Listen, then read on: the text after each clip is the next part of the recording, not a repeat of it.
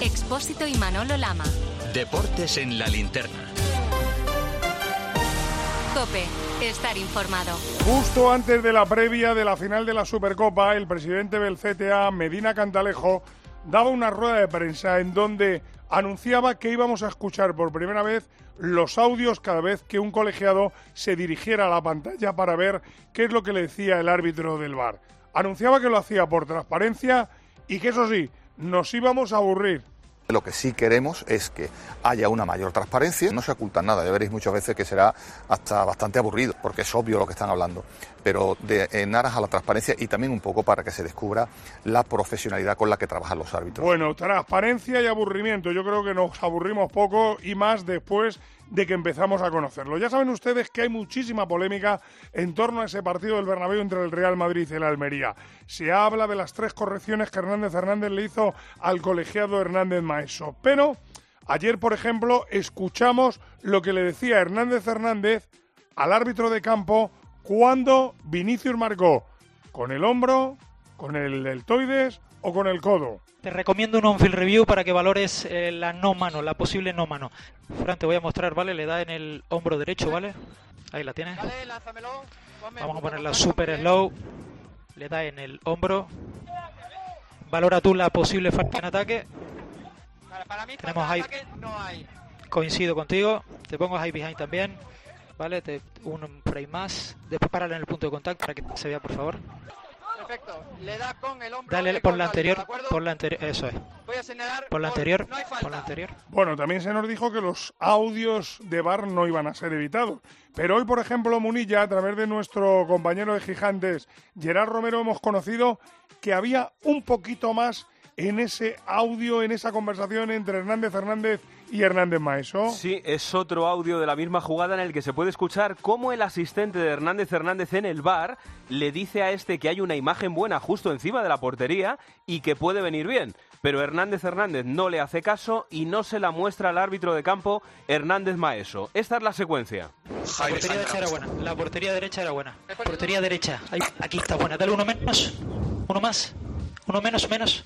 Se han puesto una encima de la portería justo. Que puede que venirte bien, no estoy Vale, seguro. déjame ver high behind para que veas que no hay falta en ataque. Mano no hay. Vamos a ver que no haya falta en ataque. Continúa. Hay que recordar que Hernández Maeso cuando va al bar tan solo se le ponen dos secuencias de todas las repeticiones que se tenían de la jugada y se obvia esa que en teoría podría haber aclarado. La primera pregunta, Pedro Martín, ¿qué te parece a ti que no se le pusieran todas las repeticiones o todas las imágenes para que Hernández Maeso decidiera si era codo, deltoide o hombro?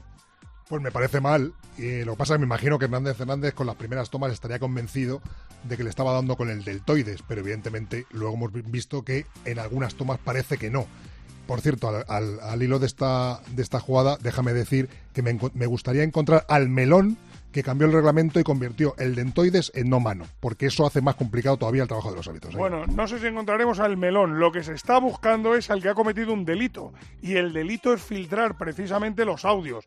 No los audios de cuando va el árbitro al bar, sino los audios de las conversaciones que mantiene el de arriba y el de abajo. Foto, ¿sabemos algo? ¿Qué va a hacer el CTA? ¿Está investigando la Guardia Civil? Bueno, el CTA se toma muy en serio esta filtración y pasa al ataque. Los servicios jurídicos de la Federación han presentado esta misma mañana una denuncia ante la Guardia Civil por el robo de ese audio del bar íntegro del partido Real Madrid-Almería. La Federación mantiene abierta una investigación interna y consideran extremadamente grave que se haya extraído ese- este material y esperan que se encuentre una respuesta cuanto antes para depurar responsabilidades. El mosqueo es por la filtración, pero no por el contenido. Instan a Gerard Romero a que si quiere publicar todo el vídeo, que lo haga. Bueno, pues atención porque no piensen ustedes que eso se acabó hoy cuando pitó el árbitro. Ayer la Porta iniciaba una nueva guerra. Va ser una vergonya. Fue una vergüenza. Penso que Pienso que, que el colectivo arbitral ha dado una respuesta a una serie de presiones que se están produciendo durante toda la temporada a los árbitros. Y si no tiene respuesta, nos deja muy inquietos porque hay un abandono de funciones.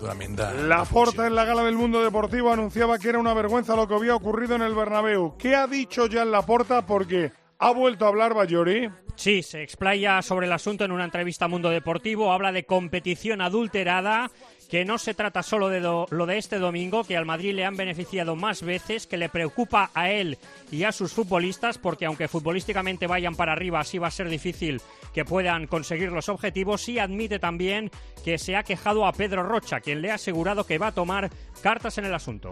Estamos viendo unas situaciones que nos están preocupando mucho y que de seguir así bueno, pues será muy difícil que consigamos los objetivos, ya lo dijo nuestro entrenador.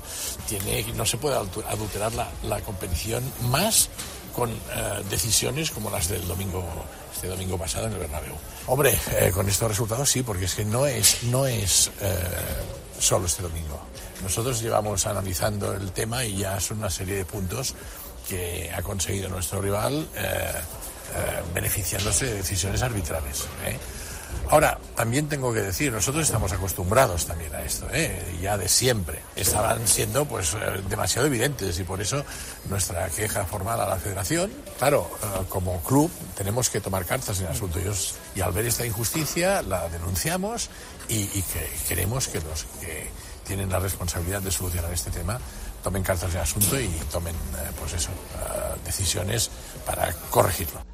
Resumiendo, Laporta dice que la competición está adulterada y pide que se tomen cartas en el asunto. A este melón se suma Xavi, lo dijo justo el domingo. Lo ha visto todo el mundo. Yo ya dije, va a ser muy difícil ganar esta liga. Lo dije en Getafe, habían cosas que no me, no me cuadraban. Y hasta donde nos llegue, pero hay cosas que no, que no controlamos, ¿no? Sí, mira, me acuerdo en Getafe, el penalti, el penalti a Rafinha que es clamoroso en Vallecas, pero clamoroso, no se habla. El gol de Ferran Torres, el gol de, perdón, de Joao Félix en Granada, que tampoco se habla. Pues son situaciones que ya llevaríamos seis puntos más. Son situaciones en el minuto 95 que, que nos salen cruz siempre. La porta competición adulterada es una vergüenza. Xavi, el domingo va a ser muy difícil ganar esta liga. Hoy ha vuelto a hablar Víctor Navarro, el entrenador del Barça, da marcha atrás, tira de freno de mano o se ratifica en lo que dijo se ratifica en lo que dijo y quería echar de freno de mano. No ha querido hablar de la polémica. Dice Xavi que él quiere hablar de fútbol, que se centra en el fútbol. Dice Xavi que es su opinión, lo que dijo el domingo, que el foco debe estar en Madrid, que es donde él cree que está la polémica. Él cree en la honestidad del cuerpo arbitral, lamenta, eso sí, la presión que están recibiendo y considera que todas las preguntas sobre el bar del Bernabéu, sobre el Madrid-Almería, se deben hacer al presidente del Comité Técnico de Árbitros. No, no, no voy a avivar la polémica. La polémica no está en mí, está a Madrid. Estava en el partit Madrid-Almeria, no en mi. Si tu creus en la honestedat dels àrbitres? Sí, crec, i crec. Però no m'agrada les pressions que, que tenen. Però és que jo no os controlo a vosotros. Yo no, no, no controlo la prensa, yo no. Quizá otra gente sí, pero yo no. Que por educación muchas veces os contesto y luego me metéis unas hostias como panes. Sin problema, respeto al máximo opiniones, vídeos, memes, respeto todo. Y me lo tomo con humor. Pues no lo sé, eso es una pregunta para la federación y para los árbitros si se sienten condicionados o no ante estas, estas situaciones de vídeos, de presiones. Para preguntar a Medina, Cantalejo, qué pasó en los audios. No, no soy que tengo que contestar. Yo, y se lo he dicho a los futbolistas. Digo, mira, mirar las hostias que me están cayendo. Yo no, no tengo amigos en, en el mundo de la prensa, ¿no? Y me dedico al fútbol. Bueno, como panes reparte el Barça y la gran pregunta es si va a haber respuesta del Real Madrid. ¿Le duelen estas declaraciones del socio de Florentino Pérez ya en la puerta al Club Blanco, Melchor Ruiz? Bueno, la primera respuesta es inmediata. No va a haber ninguna respuesta por parte del Real Madrid, al menos oficialmente. Lógicamente, como te puedes imaginar, Manolo, no han gustado estas declaraciones, ni la de Laporta, ni la de Xavi, ni, la, ni las de ayer, ni las de hoy. Eh, no ha gustado y además ha sorprendido, primero porque no contribuyen en absoluto a rebajar la tensión que ya existe en el mundo del fútbol y segundo e importante porque son presidente y técnico del Barça, que hay que recordar que están inmersos en una investigación judicial precisamente por un tema arbitral. Atención porque llega la opinión. Tomás y Emilio. Lo que usted ha hecho hoy aquí es impropio de, de una, de una competición que quiere ser seria. Muy bien, vale, pues hablemos de eso, pero no nos adelantemos. Emilio y Tomás. No, si es una, una noche estupenda. Ha sido el atraco más grande que yo he visto en los últimos años en las jornadas finales. Es vergonzoso. Vaya pareja. Bueno, pues la pareja está preparada y la pregunta es sencillita. ¿Os parece justo que el Barça se queje del arbitraje del Bernabéu? A ver, arráncate tú, Emilio. A mí me parece una vergüenza, una absoluta vergüenza. Porque además eh, parece increíble que el señor Laporta hable de manipulación de manipulación de la competición, cuando durante 17 años el Barcelona y buena parte de su mandato como presidente e incluso le subió el, el pago, ha estado pagando más de 7 millones de euros a el número 2 del arbitraje. Que un presidente de un club que ha hecho eso ahora salga como justificación de que están a 8 puntos del líder, de que han sido perdedores de la Supercopa con toda esta historia, es vergonzoso. Y que su entrenador que le ha comprado el discurso diga, cuando falta toda una segunda vuelta, mientras va diciendo que estamos creciendo y que no van a poder ganar esta liga, me parece una justificación, una excusa más que se añaden al sol, a jugar al mediodía, al césped, a los goles encajados, a las oportunidades que perdemos. Todo, me parece todo una vergüenza de alguien, de un club, de un presidente y de un entrenador que están implicados, manchados por el tema Negreira, que aún no han aclarado ni ellos, y encima ahora hablan de manipulación del campeonato. No sé, Guas, si quieres decir algo más. No, hombre, eh, esto solamente hay un añadido que hay que ver desde el lado divertido. A mí me parece que Laporta y Xavi han de ser el cuarto y quinto hombre del grupo Risa. Eh, eh, Miner, muévete. Ah, Claro, es que eh, Xavi se queja sin... eh, o sea, el Barça no juega el partido y se queja desde Sevilla. O sea, hay que pensar que el entrenador del Barça, el partido del Madrid no lo ha visto. Hombre, a no ser cuenta- que tenga un... Ten en cuenta, Manolo, ten en cuenta, perdón que te interrumpa Tomás, ten en cuenta, Manolo, que, que nuestro, nuestro compañero David Bernabeu hoy en el diario Sport ha contado, ha contado que Xavi ya dijo eso antes de que empezara la liga, que no le iban a ganar, después de asistir a una reunión con los colegiados. Bueno, Ese- ese es No, perpéntico. pero bueno, escúchame. Guas, a no termina ser- tú. a- no, acabo, que a no ser que tenga el Barça en la tele un vestuario para ver al Madrid, con el cual ya seguía la coña. Pero vamos a ver, vamos a ver. Eh, eh, los de Negreira claman por un gol que fue. Uno bien anulado y una mano que le pitan a todos. Oye, se quejan de todo menos de lo fundamental, que no lo he escuchado en ningún lado. La vergüenza son las manos que le pitan a Almería y a todos. Buenas noches. Bueno, y los copenautas, porque me imagino que jurado le habremos preguntado a la gente lo mismo que a Emilio y que a Tomás. ¿Qué es lo que dicen? Lo mismo, la gran mayoría de ellos ha dicho en nuestra encuesta en Twitter, en arroba deportescope, que el Barça no está para quejarse. Ha votado por esa opción el 69%, pero ven justas esas quejas de los azulgrana el otro 31%. Bueno, hablando de quejas, raja la porta, raja Xavi, rajó Melero del Almería. de que nos han robado el partido. Sí, claro. Creo que no se ha podido hacer más desde fuera para meterles en el partido. Eh, si queremos ser la mejor liga del mundo, es que estamos años luz. Bueno, y la gran pregunta, Fauto, ¿qué puede pasar con todo ese abanico de declaraciones altisonantes que ha habido? ¿Quién va a pagar? ¿Va a haber sanciones para todos? ¿Xavi, Laporta, Melero, Garitano o no? Bueno, pues primera noticia que te cuento, de momento solo para Gonzalo Melero. El CTA ha denunciado ante competición las declaraciones del jugador de la Almería en las que habla de robo tras el Real Madrid-Almería. A esta hora, los servicios jurídicos, Manolo, están analizando las palabras de Laporta que acabamos de escuchar, diciendo que la competición está adulterada por si también son su- susceptibles de denuncia. De momento, solo Melero estudian lo de Laporta. Melero, por cierto, se expondría a cuatro partidos de sanción. No se piensen que esto ha terminado aquí. Te lo digo o te lo cuento. Te lo digo. Sigue subiéndome el seguro del coche, aunque nunca me han multado. Te lo cuento.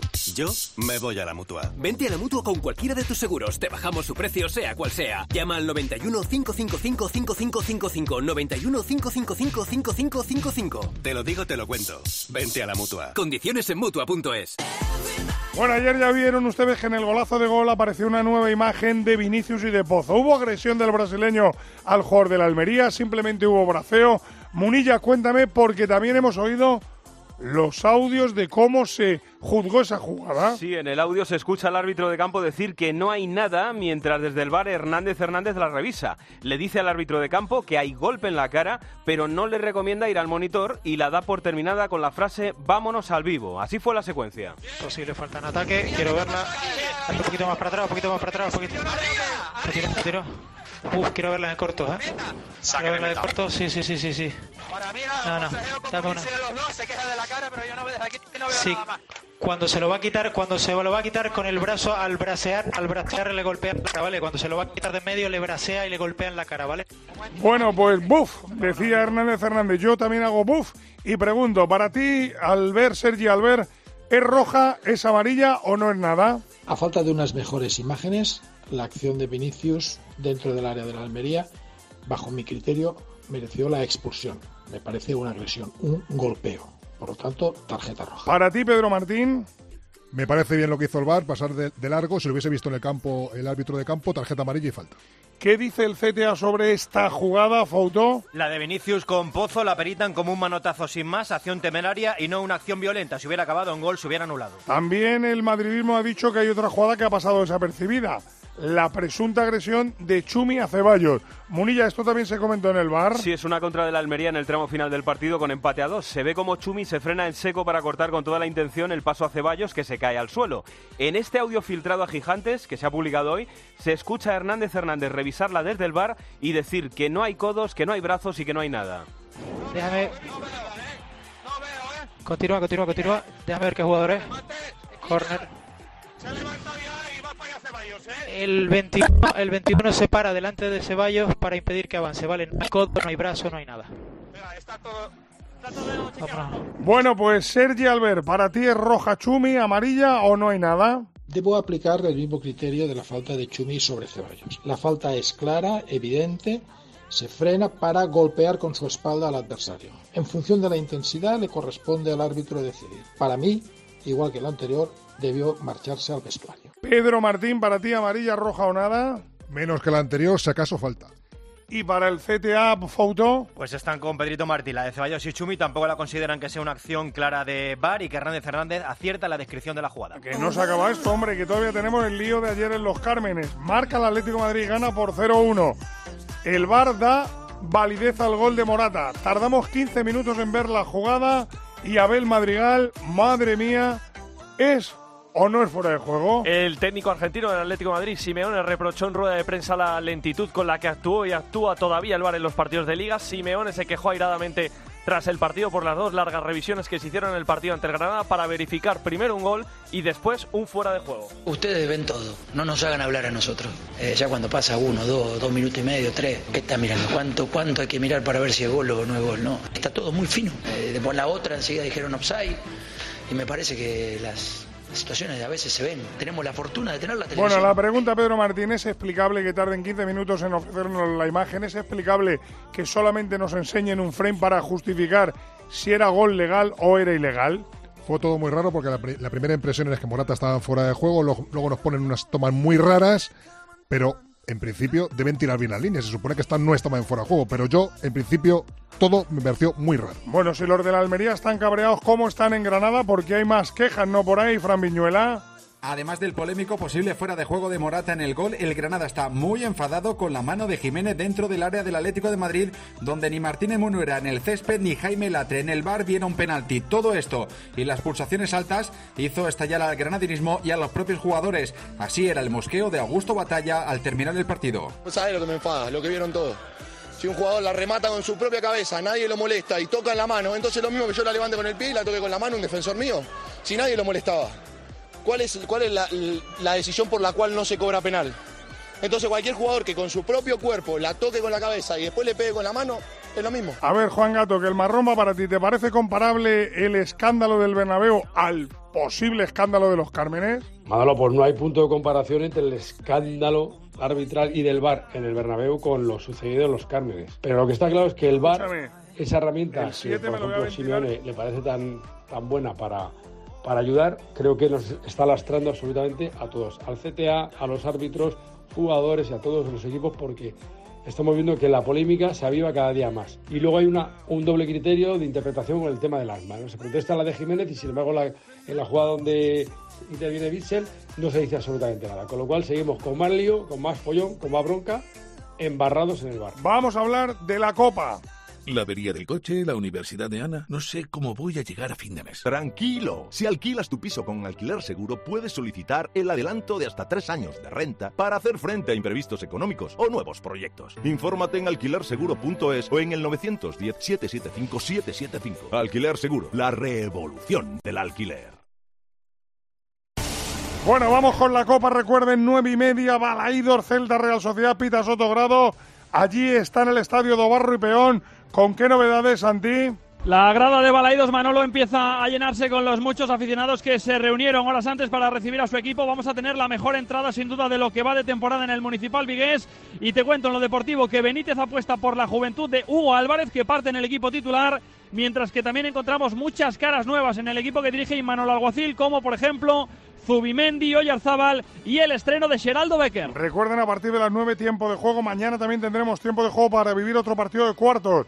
Lopita Munuera Montero, Mallorca Girona, última hora de los de Aguirre Jordi. 15 años lleva el Mallorca sin meterse en una semifinal de Copa del Rey. El técnico Javier Aguirre solo tiene la baja de Pablo Mafeo y contesta a aquellos que creen que el éxito del Girona es solo por el respaldo económico del Citigroup y habla de Mitchell y los futbolistas. 100% la, la mano del entrenador y sus jugadores, 100%. Lo del exterior no cuenta. 100% ese grupo humano y su técnico y su cuerpo técnico, evidentemente. 100% lo demás es lo de menos. Ellos son los importantes, el míster, su cuerpo técnico, los jugadores que es la plantilla. El equipo de moda Albert 10, recuerden, líder y se quiere meter en semis. ¿Qué novedades tiene? Ya está el equipo en Mallorca, 23 convocados. Al final sí ha entrado Eric García, aunque sería duda. No está David López, tampoco Juanpe, que con una lesión en el solio va a estar fuera tres semanas. Mitchell ha dejado claro que a pesar de la exhibición ante el Sevilla, del liderato y de todos los elogios, Lama, no hay euforia. Atención, mañana el partidazo será a las nueve y media en la Catedral.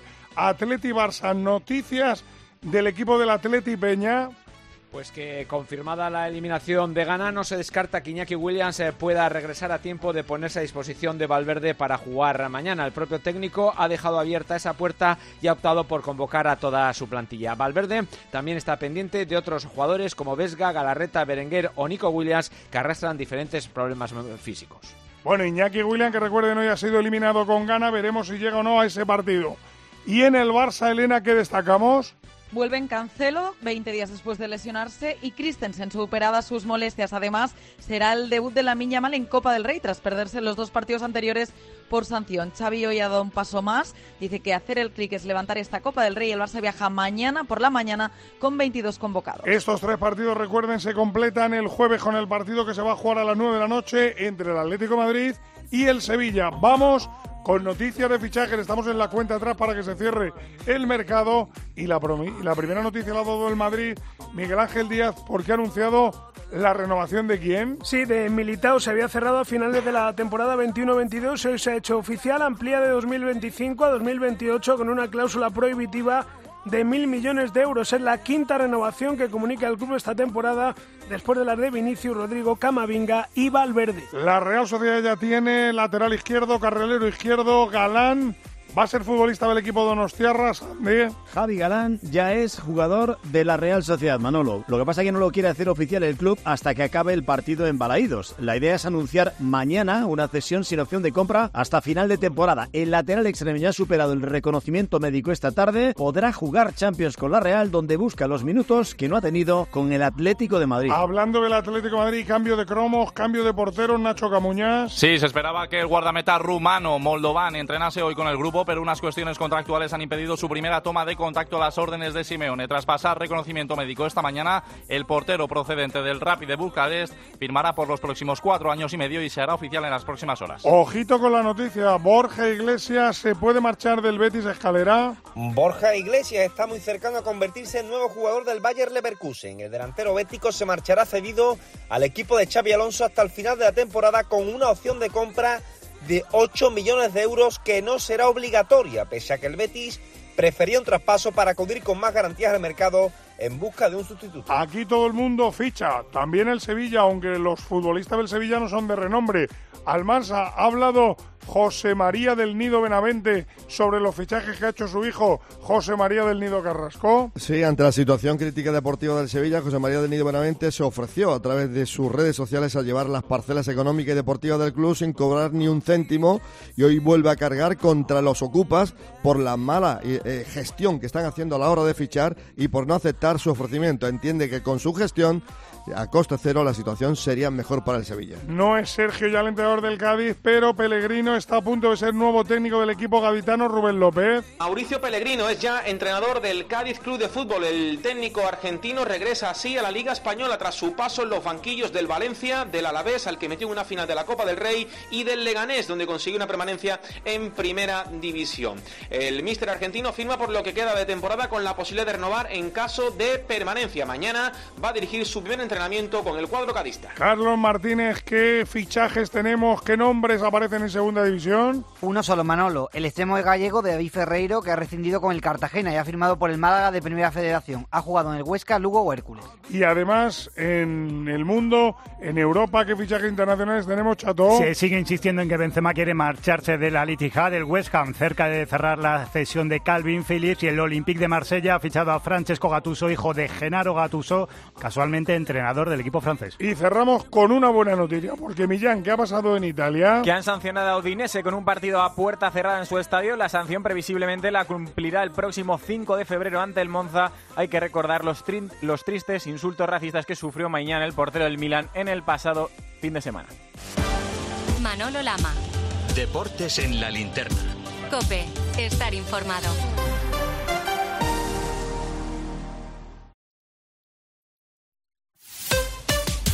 Escuchas Cope. Y recuerda, la mejor experiencia y el mejor sonido solo los encuentras en cope.es y en la aplicación móvil. Descárgatela. Este invierno ahorra un 80% en tu factura energética. Con Aerotermia Ecodan de Mitsubishi Electric tendrás calefacción, aire acondicionado y agua caliente en un único sistema eficiente y sostenible. Este invierno márcale un gol a tu factura energética con Mitsubishi Electric. Consulta el consumo energético en ecodan.es. Ecodan es tu aerotermia. ¿Perdona? ¿Que ahora Movistar Prosegur Alarmas incluye una garantía antiocupación? Uf, ya verás cuando se entere mi perro. Ningún guardián puede competir con Movistar Prosegur Alarmas, la primera y única alarma con garantía antiocupación, que no solo disuade y protege, ahora también se compromete contra las ocupaciones. Contrátala en el 900-222-250 o en movistarproseguralarmas.es. Este enero nos hemos venido muy arriba y tiramos los precios con la cuesta abajo de. Solo hasta el 31 de enero tienes un portátil HP con procesador Intel Core i5 por 599 euros. ¡Mediamar! Esta temporada en Cope, el pulpo pone las calles desde la una y media de la madrugada. Estar informado y estar entretenido. ¿Qué tal? Muy buenas noches, ponedores. Comienza aquí el macroprograma de radio que se realiza en directo entre. Cuatro horas y media de radio en directo, cargadas de mensajes positivos, conectadas con la actualidad. Y donde te vas a sentir absolutamente integrado. Poniendo las calles, el programa de los ponedores, de los trabajadores nocturnos y de los noctámbulos por afición. Rafa, ¿cómo estás? Buenas noches. ¿Qué tal, pulpo? Voy a empezar ahora y voy de Ferrol a Bilbao. Voy a empezar ahora. Poniendo las calles, con Carlos Moreno, el pulpo.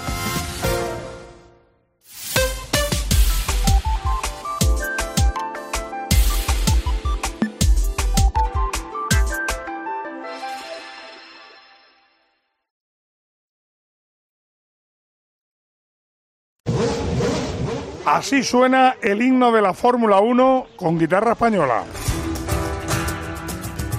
Porque a partir del año 2026 habrá Gran Premio de Madrid, que será el Gran Premio de España, Carlos Miquel. Va a ser el Gran Premio de España, ya lo veníamos adelantando en COPE y eso significa que va a ser la clave de la Fórmula 1 en nuestro país, adelantando a Barcelona. Puede coincidir con Barcelona en 2026, pero luego va a tener pista libre hasta 2035. Nos vamos a Australia, ya tenemos la primera semifinal confeccionada. Djokovic se va a ver las caras con Signer y mañana juega Carlos Alcaraz. Allí está en Melbourne Ángel García.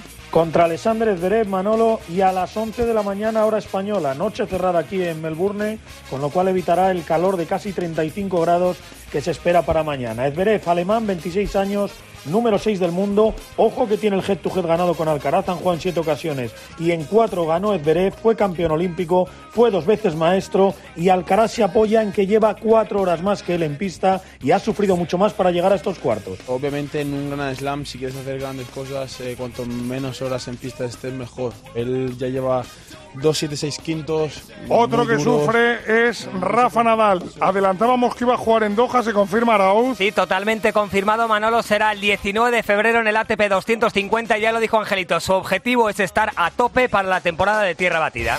En baloncesto, Pilar Casado, jornada para los equipos españoles en la Eurocup y en la Champions. En la Basketball Champions League, victoria la prórroga 97-106 del Lenovo Tenerife en pista del Pinar Turco. En juego en el segundo cuarto, UCAM Murcia 23. Japo el Jolo en 13 y en la Eurocup también segundo cuarto en juego París 24, Juventud 17. Meter un punto en baloncesto y en la NBA debe ser dificilísimo, pero lo que hizo ayer en B debe ser todavía más complicado, ¿no, Parra? Gran protagonista de la noche, anotó 70 puntos en la victoria de Filadelfia ante San Antonio, récord de carrera y por supuesto de los Sixers. La jornada dejó grandes actuaciones, eh, otras actuaciones estelares, como los 62 puntos de Carl Anthony Towns en la derrota de Minnesota ante Charlotte o los 43 puntos de Kevin Durant con canasta ganadora incluida en el triunfo de los Suns ante los Bulls. Alaro, Alaro, Edo Parra, por cierto, Sí. sorteo de la Copa del Rey Fútbol Sala, ¿qué me cuentas? Cuatro emparejamientos a partido único, Cartagena, Manzanares, Peñíscola, Barça, Betis, Palma y Jaén Sota son las eliminatorias, se jugarán el 20-21 de febrero. ¿Cómo me mola estar en la Copa? ¿Quieren fútbol? Tiempo de juego con Eri Frade para vivir ese partido entre el Celta y la Real Sociedad. ¿Quieren información? Pues ya saben, la linterna con Ángel Expósito y a las once y media lleva Juanma Castaño con el partidazo. Siempre aquí en su casa, en la cadena Cope.